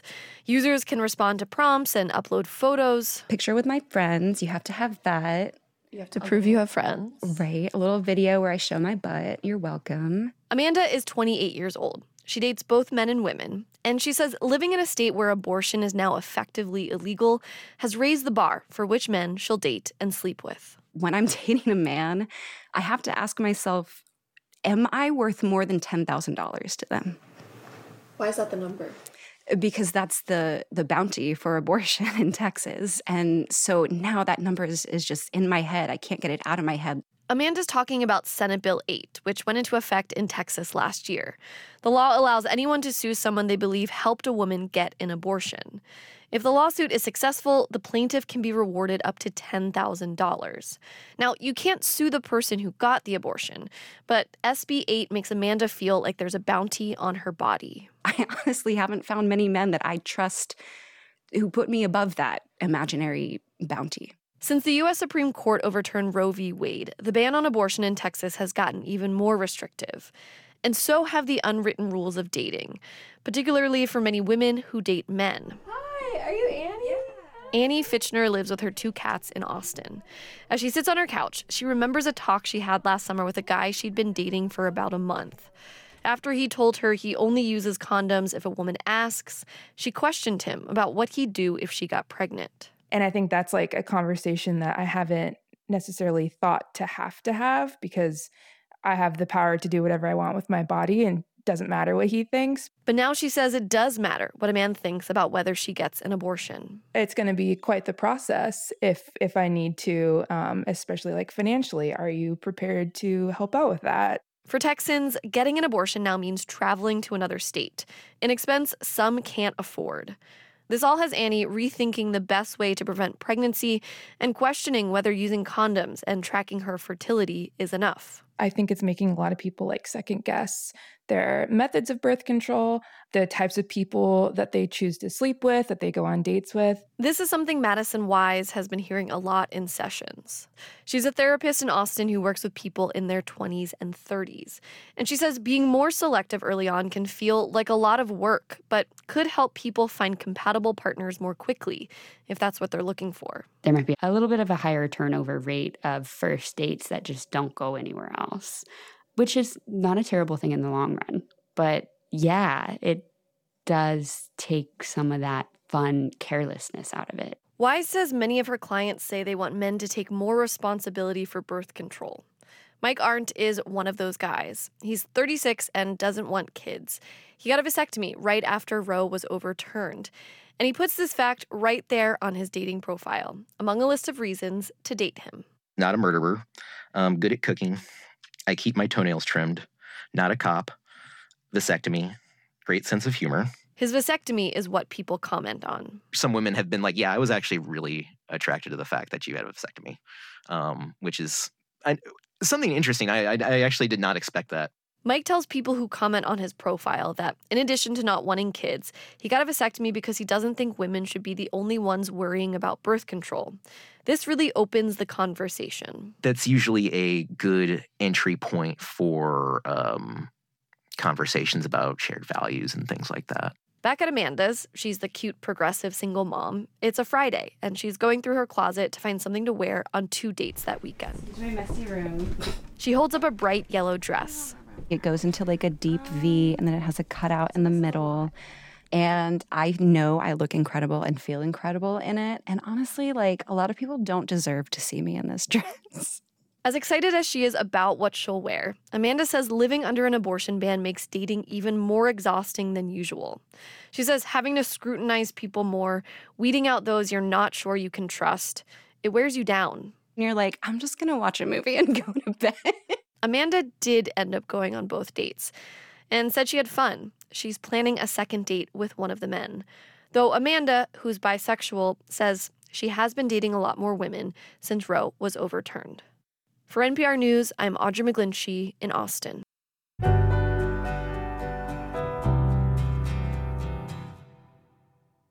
And now it's time for sports.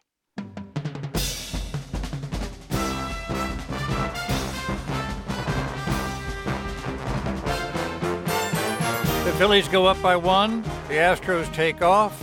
Come back tomorrow night in the NFL, but is that a good idea? And Brittney Griner waits another hearing in Russia. And NPR's Tom Goldman joins us. Tom, thanks for being with us. Thanks for having me. Well, our pleasure. Wait, let me take a vote. Uh, all right, you won by one. National League. Phillies lead the series two to one over the San Diego Padres. What a night for second baseman Jean Jean, as we French say, Segura. Crazy night. He's playing in his first postseason in 11 years in the majors and making the most of it. In one inning, he had an error, a run batted in, actually had two RBIs on a single, and yeah. he was picked off at first base in one inning. First time that's happened in playoff history. There were some boos. It's Philadelphia. But elsewhere in the game, he had two fantastic defensive plays. So mostly there's Philly love for Jean Segura. Yeah. Look, I think the American League uh, Championship Series uh, has been terrific. The Yankees happen to be down two games to nothing against the Astros. I think there ought to be a statute of limitations on resentment of the Astro sign stealing during the 2017 World Series. Is it time to note what an amazing team they've been over the long term? Yeah, it is. Uh, this is the sixth straight year they've made it this far to the American League Championship Series, one step away from the World Series you know, a handful of players have been there for those half dozen years, but the Astros keep replenishing the lineup with new faces. They have a great system. We keep seeing the results in October, like this one. Uh, the series now shifts to New York, where the Yankees certainly can turn things around, but Houston is tough again. Yeah. So let me ask the next question. Okay, just a joke. We can assume no banging on garbage cans during their home games? Yeah, I'm afraid so. Yeah, so that means no more banging for you. Um, as part of the cheating scandal aftermath, Major League Baseball took steps throughout the league to prevent the illegal use of electronics to steal signs. That's what the Astros did. Yeah. Uh, for the last several years, there have been security people watching for shenanigans like banging on garbage cans and people monitoring phone lines to dugouts to prevent any illegal communications. Mm. Um, NFL, Tua back tomorrow. The Miami Dolphins, Miami Dolphins quarterback who missed just two games after a horrific concussion last month. They're playing the Steelers, a Sunday night football game, winning 29, 21 million people will be watching. Uh, I don't know how I feel about that. How's the league handling his return? You know, it's fair to say the NFL will be holding its breath during this nationally televised game. Obviously, not wanting Tua Tagovailoa to get injured again, but also not relishing a lot of talk about the controversy surrounding his injuries. Uh, it'll be interesting to see how broadcasters handle it, how much they'll talk about the concussion issue or the debate over whether Tua should or shouldn't continue his playing career.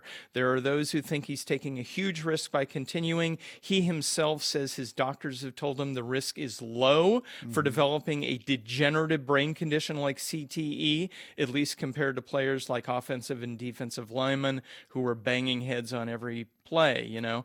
But it's the science at this point is inexact. Hard to predict what will happen in the future, although the consensus is, Scott, repeated concussions are not good. Yeah.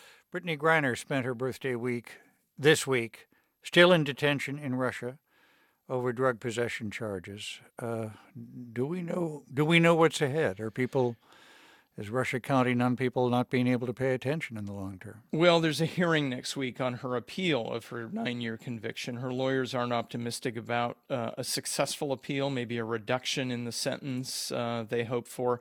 According to the few who visited her, she's been anxious and depressed about not getting out anytime soon. There's a basketball hoop at her prison, and her lawyers offered to bring her a ball so she could shoot around, but she said, no, it's too painful to think about. NPR uh, sports correspondent Tom Goldman. Tom, thanks so much. Talk to you soon, my friend. Well, you're welcome, Scott.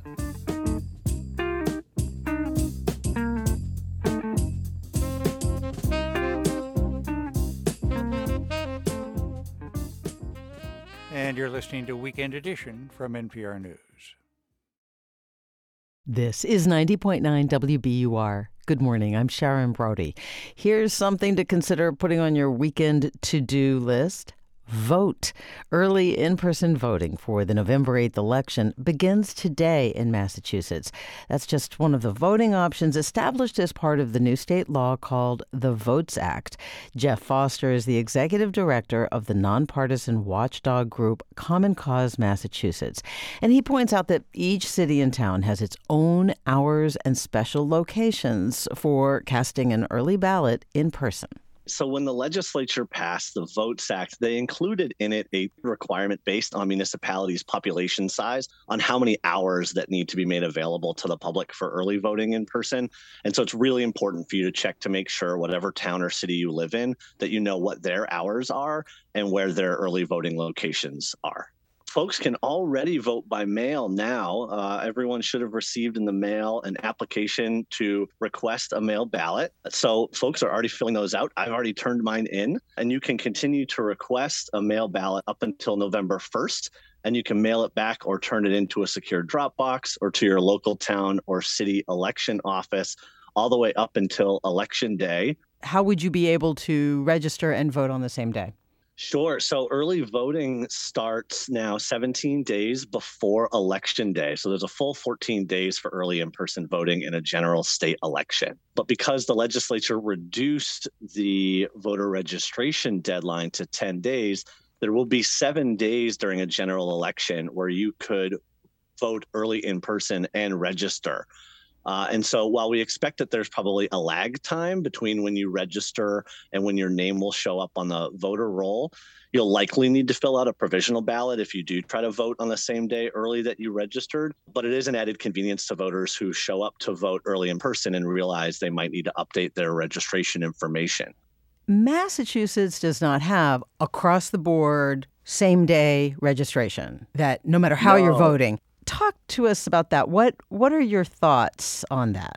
So the expansions offered to voters statewide under the Votes Act, namely vote by mail and uh, extended early in-person voting, they are huge wins for democracy. They're huge win for voters. Uh, but unfortunately, what was left out of the Votes Act, it was passed in the Senate, but it wasn't passed in the House, was to finally bring same day voter registration to Massachusetts. What that means is to do away with any arbitrary cutoff or voter registration deadline and instead allow for voters to be able to register to vote and vote on the same day. We were discouraged to see that it didn't make it into the final bill, and we're going to continue to push the legislature in the upcoming session to consider passing that into law, making Massachusetts the 23rd state in the country to implement the reform. It's the most impactful equity voting provision that Massachusetts could install in our voting laws. You know, we saw in 2020 uh, 2,500 provisional ballots that had been filled out statewide in the presidential election rejected. That's 60% of all provisional ballots that were filled out statewide in that election. And what we looked at when we saw the data is that it's overwhelmingly in Boston and in our gateway cities. Massachusetts is one of the worst states in the country when it comes to addressing that racial turnout gap.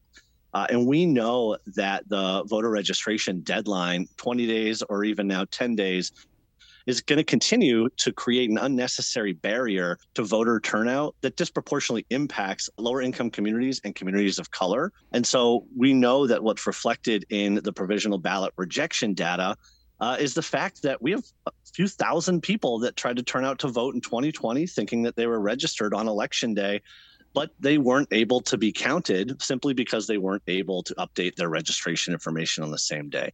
I'm wondering if Common Cause Massachusetts has any additional ability to focus its efforts on the sorts of things we've been talking about, whereas in other states, Common Cause might, um, the branches there might need to be focusing more on their efforts on all the multiple, extremely fraught and intense challenges to voting that are happening in places that are not Massachusetts you know, the Votes Act was drafted really in response to what we were seeing in other states who were working quickly to make it harder to vote. We knew that Massachusetts still had work to do. We still have our own barriers to voting that need to be addressed. And so that was the impetus for the Votes Act. And the Times really ensured a robust debate within the legislature, which ultimately led to a bill getting to and through the governor.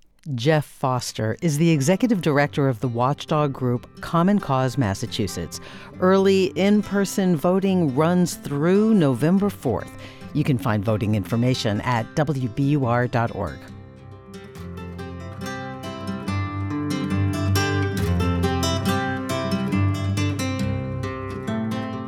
We're funded by you, our listeners, and by the Boston Symphony Orchestra. Seek something new with the BSO's upcoming season thrilling music, and world class performers await. Learn more today at bso.org. Salem State University School of Graduate Studies. Join classmates with varied professional and educational backgrounds. salemstate.edu/slash graduate. And Plymouth Rock Assurance, who believes auto and home insurance should be straightforward and works to assure their customers at every step. More at plymouthrock.com. Support for NPR comes from this station and from DuckDuckGo, committed to making privacy online simple. Used by tens of millions, they offer internet privacy with one download. DuckDuckGo, privacy simplified at duckduckgo.com. And from Lindamood-Bell Learning Centers, providing instruction for students to catch up or get ahead. Live, online, or in person programs for reading, comprehension, and math lindamoodbell.com slash NPR. This is Weekend Edition from NPR News. I'm Scott Simon. Cormac McCarthy fans have been waiting 16 years for new work from the renowned American novelist. Two new books are coming, one on Tuesday, the other in December, and they are interconnected. The first starts with a mysterious plane crash at sea that's searched by a neurotic salvage diver who is obsessed with his sister, and the second book consists of conversations between that sister and her therapist. NPR's John Burnett has our report. By all accounts, Cormac McCarthy has been working on The Passenger and its sequel, Stella Maris, for at least four decades. Jenny Jackson, the executive editor at Knopf, was brought in in 2014 to work with him in secret. Eight years ago, it was so cloak and dagger that we were working on these books just because McCarthy fans are rabid and and any whiff of there being new books was going to be huge news. And so we would walk down the hall and hand off manuscripts in person and you know I, I wasn't telling anyone what we were working on. It was fun. We're sitting in the napoleon house drinking pimm's cups. It's a venerable watering hole in the french quarter of new orleans where mccarthy lived as a young penurious writer the protagonist in The Passenger is a troubled commercial diver named Bobby Western, who frequents the Napoleon House for rambling discourses with eccentric buddies. At the beginning, there's this like kind of big cast of boisterous characters, and they're all, you know, working as divers and having drinks together and going out to restaurants. And then at the end, they're all each kind of on their own singular journey. Neither of these two new books contains the savagery and bloodletting McCarthy readers have come to expect. There's less action overall and more dialogue. Readers may wonder if McCarthy has mellowed now that he's 89 years old. A breathless blurb on the back cover of The Passenger reads A sunken jet, nine passengers, a missing body, a salvage diver pursued for a conspiracy beyond his understanding. But this is not a fast paced crime thriller like No Country for Old Men. McCarthy's book became an Oscar winning screenplay for the Coen brothers. What's the most you ever lost on a coin toss? Sir? The most you ever lost on a coin toss? I don't know. I couldn't say. Call it. Call it. Yes. The Passenger starts out as a whodunit, but then it veers into Bobby's metaphysical musings. Again, Jenny Jackson. It's what we keep saying over and over again is that when you're Cormac McCarthy and you've written The Road, what on earth can you do next except tackle God and human consciousness? The Road is McCarthy's best selling last novel, released in 2006, about a father and son's harrowing journey through a post apocalyptic landscape. It won a Pulitzer. Here is the reclusive author describing the genesis of The Road in his only broadcast interview, granted to Oprah Winfrey in 2007. I just had this image of these fires up on the hill and everything being laid waste, and I thought a lot about my little boy. And so I wrote those pages, and that was the end of it. And then about four years later, I was in Ireland, and I woke up one morning and I realized that it wasn't two pages of another book, it was a book. The new books are not dark so much as they are dense. Notably, they reflect McCarthy's love and thorough understanding of theoretical physics and mathematics. He has said in his few interviews that he prefers the company of scientists at the Santa Fe Institute near his home in New Mexico. Determined McCarthy fanatics have found advanced copies of the books, and they've provoked strong reactions. The novels explore all these aspects of human mental behavior. I think they're just marvelous. In some ways, you know, they're flawed.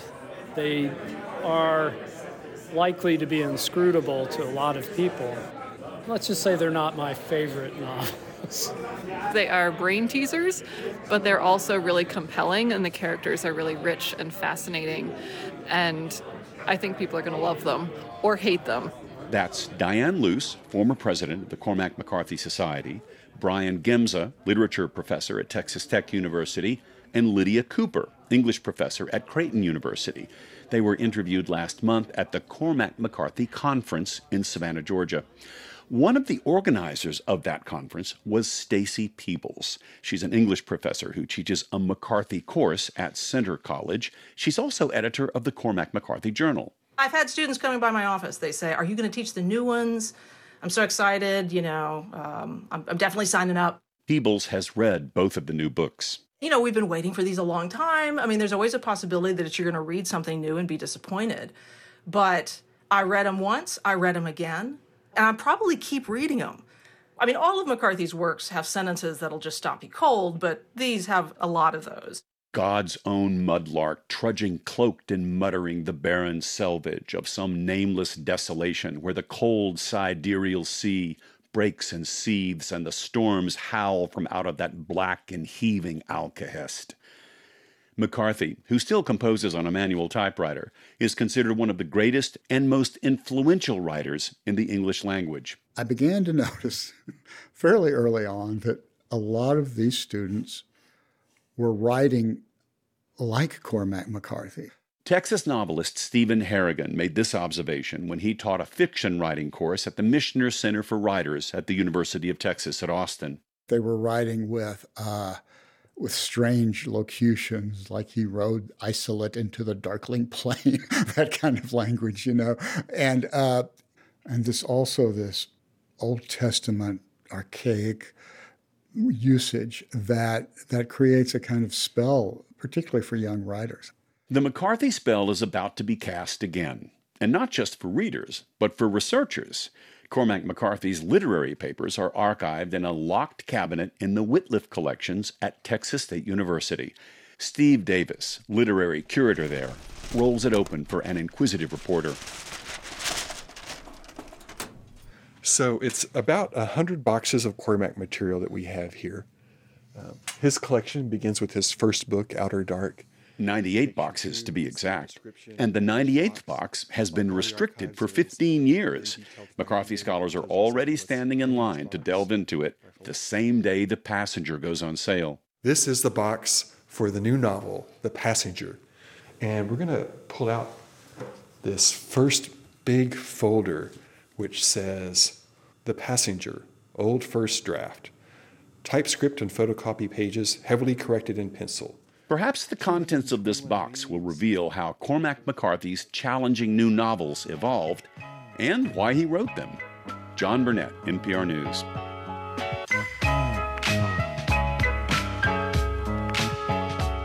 And later today, in All Things Considered, do sheriffs think they're more powerful than the president? Question posed by new reporting project that's investigating the constitutional sheriff movement. Basically, the idea that a sheriff's authority can take precedence over certain state and federal laws. You can tune in by telling your smart speaker to play NPR or your member station by name. Tove Lo knows the pain of a breakup. I know that they say that no one dies from love. Guess I'll be the first. Will you Tove Lo also knows breakups can build paths to self discovery. She takes us along on that journey on her new album, Dirt Femme. Tove Lo joins us now from Los Angeles. Thanks very much for being with us. Thank you so much for having me. Is that pretty much how everybody feels? That a breakup is so painful they think they're going to die, and then one day they take another breath and then another step and get beyond it? I, I guess it depends on what kind of love it was.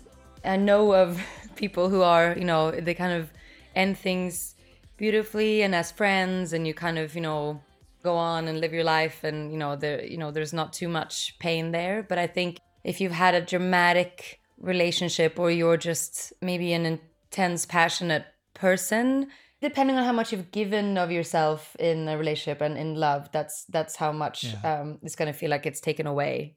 I gather you, in, in personal life, have been happily married since July of 2020. Congratulations.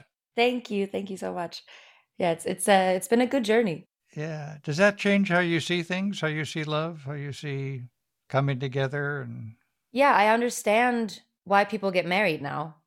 I used to not think that that was something that I wanted. I used to feel like it was unnecessary for the relationship, but I think I understand it in the feeling of like wanting to celebrate having found a person that you can see yourself spending all of your life with.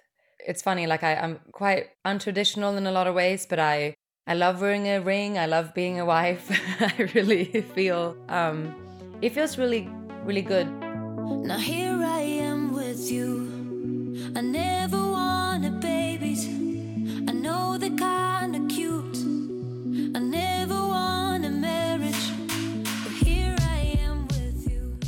let me ask you about uh, this song, Suburbia, because it seems to indicate you're wrestling with this new identity as a married person. I want to think of myself as an independent woman. I can have like I have everything in order. Like I can take care of myself, but I can't deny that I feel I need him in my life and, and I depend on him and he depends on me and we have a very, very close bond and I feel like we're together and like this is it.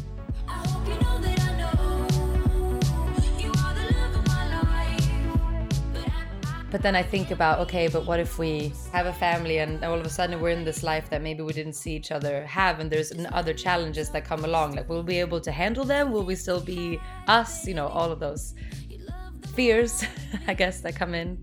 Yeah. But if you spend too much time fretting about what could be, you'll never enjoy what is. No, it's very true. So I, I try to write songs like that and then I let it go and I keep living life.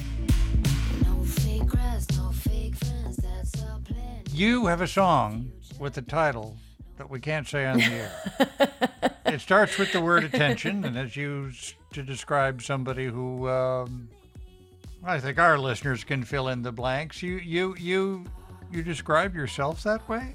It's, you know, tongue in cheek. And, and, and yeah, I, I mean, the first moment where that kind of part of my personality uh, was shining through was when I was maybe five.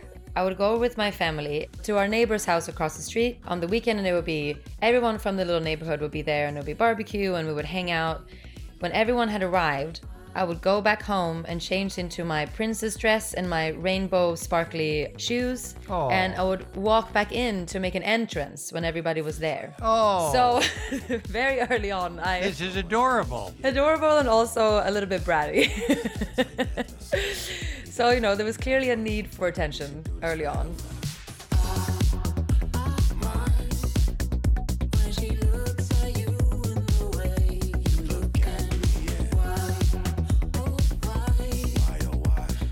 And I think in that song too, you know, it's like my kind of sassy, jealous, drunk song. Like when sometimes when I'm a little bit drunk and I'm feeling myself and I, you know, and, and I get a bit jealous and, and I can be like, why are you talking to that person? You should be looking at me. Look how it's just like this, you know, you're not right, but you're gonna do it anyway. it's like, yeah, admitting to a pretty big flaw in my personality. I, guess, I don't yeah. know if everybody has a sassy, jealous, drunk song, but I, I guess if you do, you wind up pursuing music as a career. Yeah, why not?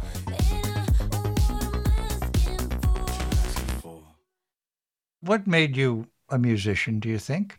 the number one thing that makes me happy outside of my husband is uh, singing and and i feel like when i noticed that i could could sing and i liked to sing it was my space of of freedom and and and, and like um letting out all my emotions i think that you have to sort of you can't just unleash that on people all the time wherever you are so i needed to find a space to do that and music has really done that for me One of your last songs in this album, we can say this one on the air Kick in the Head. Let's share the issue of directives that you lay down for yourself.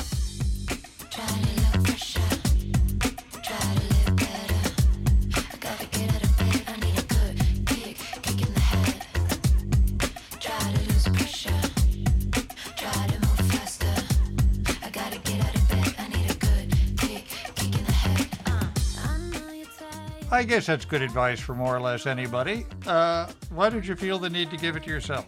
I think because the start of 2020, I kind of felt stripped of everything regarding my artistry. Like I wasn't, my record deal was out, I wasn't touring, I wasn't doing interviews, I wasn't putting out music, I didn't feel like writing music.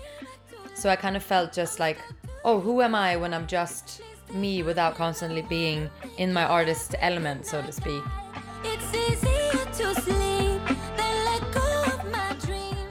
I was kind of panicked about who that person was. It's a feeling I think even out, outside of the pandemic that I think a lot of us can relate to. Is the frustrating feeling of constantly feeling like you're not doing enough and it's it's a, not a fair feeling maybe but it, I think it's a very common feeling. Not doing enough not being enough all that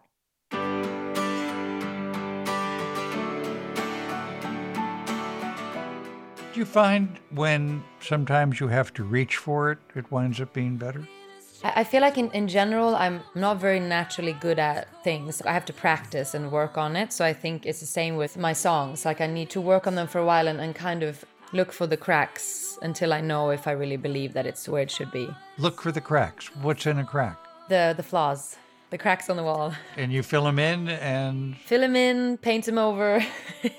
Sometimes you leave them because it adds character and personality, but that seems to be good advice for a lot in life, really. A part still alive.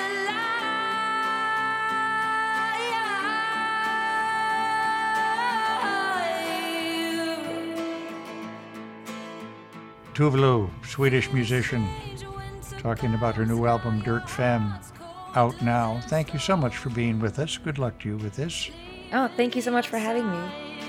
I'm to blame all along. Kept my own code of on. And you're listening to Weekend Edition from NPR News. I'm Scott Simon.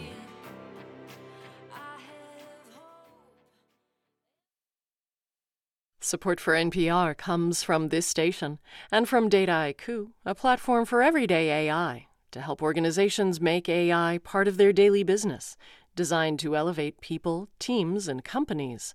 D-A-T-A-I-K-U dot com.